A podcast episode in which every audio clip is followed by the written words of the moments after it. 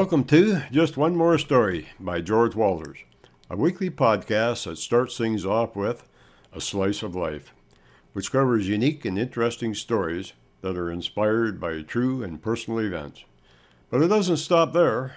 Following a slice of life, I take one story from my collection of many and share it with you. So, if you're looking for that special something to start or end your day, you're in the right place. And the great part is, you can listen to all my podcasts for free, anywhere, at any time. So, with that, let's get started. Hi, folks. Thanks for joining me here today. Today's slice of life is interesting, to say the least. You know, for most of my life, I grew up with storytellers of all kinds. Some that, if alive today, though, would probably be locked up with folks saying they're racist. Today, you can't say anything about anybody. And I have to say that it saddens me to see what is going on in our world today, especially with all these protests relating to abortion, environmental, globalization, guns, immigration, labor, r- race, religion, response to the coronavirus, taxes, war, women's right, and that if that isn't enough, we now got a bunch of folks that is destroying statues, homes, and businesses, which to me makes no sense at all. You know, I'm kind of coming to believe that I think these people have too darn much time on their hands. Anyways, I'm not sure how or why I got on this topic. I guess it must have been playing around some in my mind. The story today, though, has nothing to do with what I just said. Nope, it's all about some items that over the years has actually made life a bit more enjoyable for some. To me, there's nothing more enticing than to reflect back to a time when things and happenings were at the very least understandable. So, with that, let's get on to the story I have lined up for you today. I hope you enjoy cider.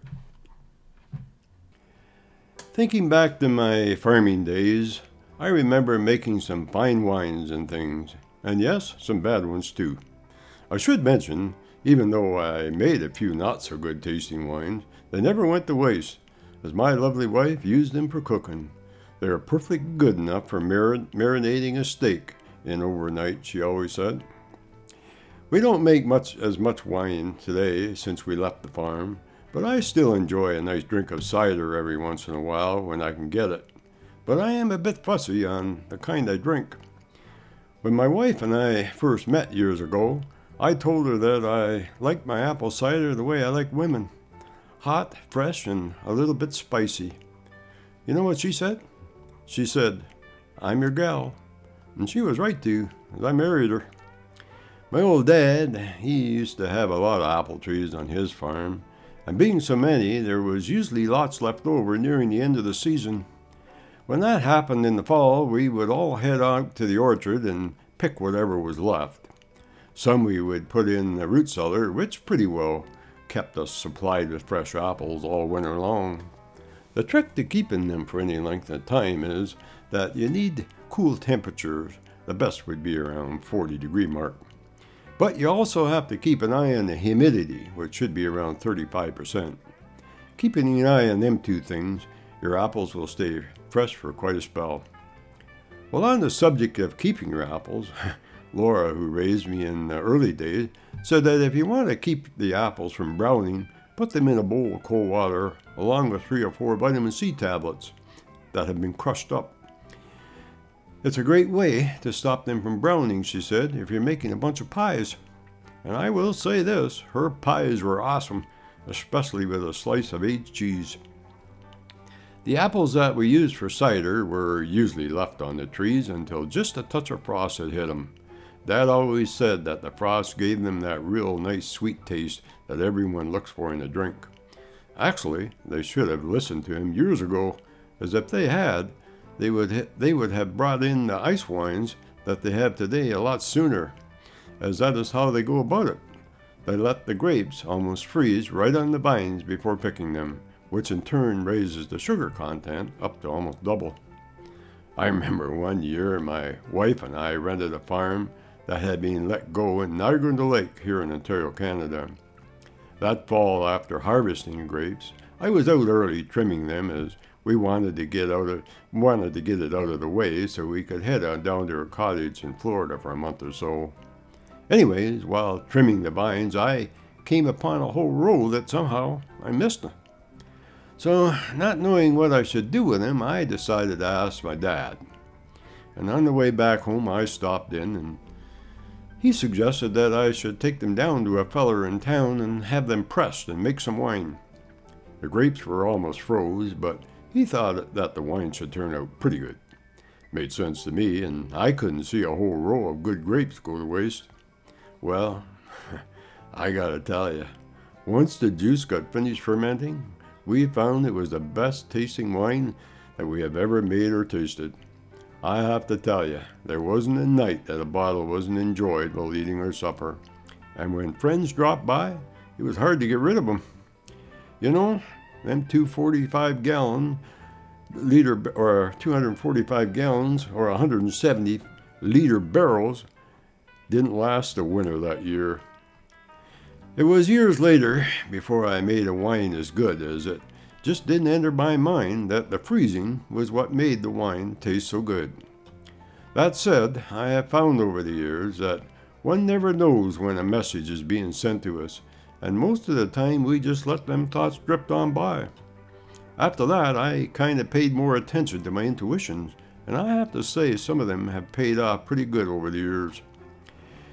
When it came time to make the cider, though, I can still see Dad standing over the old hand crank press that he had set up in a small building by our barn.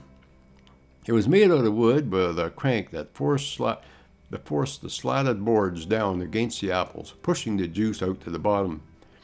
It sure worked slick, and bushels of apples were put through in no time at all. Later on, Dad bought an electric one, which made things a lot easier on the arms, especially mine. The juice coming out the bottom was sure good, as not one bushel got by us without a taste or two. It was so cold, frothy, and sweet that it kept bringing us young ones back for more. Dad didn't mind and said we could have all we wanted, but if we got a bellyache later, don't come crying to him. And yes, we did get a bellyache or two, that's for sure, but it was worth it. Once we had the juice all squeezed out, the fresh cider was put into some wooden whiskey barrels which Dad used for the hard cider. Glass jugs were used for the regular cider. The hard cider was usually drank by mostly the men, the men folks, when they all got to visiting, and after a few glasses, it was all it always seemed the stories would start to flow more fluently, and some were downright interesting. The regular cider was drank by us young ones along with the women folks, who warmed it up and put spices and things into it.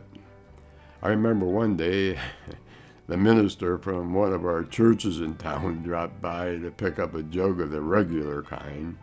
While they were chatting, Dad he asked me to go siphon off a jug and bring it up to him. What happened was when I got to the wine cellar where it was kept, it was dark in there, and I messed up and siphoned them off a jug of the hard cider. Dad, well, he spotted it right off. When he took it from me, he could smell the difference. But being the man he was, he didn't say a word and let the minister leave without telling him. You know, for years after that, that white collared feller came back for Dad's apple cider, asking for the very same kind. Dad would just smile, siphon off a jug or two, and he would be paid, and the fellow would leave ended up being Dad's best customer. So you see, goes to show you that even a mistake every once in a while can prove to be somewhat beneficial. But it wasn't just the cider that was made from our, for our apples back then. When living with Reg and Laura, the folks had adopted me for a while, apple butter was a big thing that Laura used to make. When our spy apples got to ripening, Boy, was it good spread over a piece of homemade bread. I would have eaten the whole loaf if left alone. Laura also made some candy apples every year for me to take to school for the other kids. I have to say, I sure had a lot of friends that day, as they swarmed around me like bees to honey. If we had a real good year of apples, Reg would take a barrel and dump in a bushel or two of fresh pickles from our garden, and cover them with the apple cider vinegar that was left over. And boy, there was another treat I could never get enough of. If you have never eaten a big old pickle soaked in a barrel of cider on a hot day, well, let me tell you, you missed out on something quite special. But I suppose they would be hard to get today. Thinking back, I can still remember and seeing Reg's bending over the barrel, siphoning off a jug of hard cider when good friends arrived on a Sunday afternoon, then pouring it in chilled glasses with Laura covering it with homemade eggnog and topping it off with a touch of homemade whipped cream. I even got a taste or two every once in a while. That is, if Reg's or Laura was in a good humor. Not much, but a taste that kept me asking for more. Thinking about that, I found if I asked in front of guests, I was less likely to get refused, as most sitting around the table after having a glass or two would say, Oh, let the boy have a bit, Reg. He's almost a man now. Yep, them were the days. To sum things up for today, here is something that might put a smile on your face in these hard times. Did mine. Goes like this. A drunk got on a bus one day and sat down next to a priest. The drunk stank of wine, his shirt was stained, his face was all red, and he had a half empty bottle of wine sticking out of his pocket. He opened his newspaper and started reading. A couple minutes later, he asked the priest, Father, what causes arthritis? The priest replied, Mister, it's caused by loose living, being with cheap, cheap, wicked women, too much alcohol, and contempt for your fellow man. Huh, imagine that, the drunk muttered. He then returned to reading his paper. The priest then, thinking about what he had said, turned to the man and apologized. I'm sorry, I didn't mean to come on so strong. How long have you had arthritis?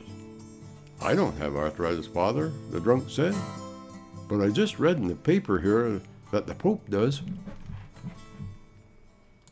That's it for today, folks. But before I go, I would like to mention that all my stories are also available in books. We have seven books to choose from, and each book has over 50 short stories. The titles of the books are One More Story, Moments in Time, Paths We Choose, Times Changin', Keep Turning Pages, Join Me in the Garden, and Nature's Gateway to Health. All of our books are available on Amazon.ca or Amazon.com in ebooks or paperback. If you would like more information regarding my books or podcasts, you can email me at any time at stories at keepingnotes.com. I'll say that one more time stories at keepingnotes.com. I'll get back to you.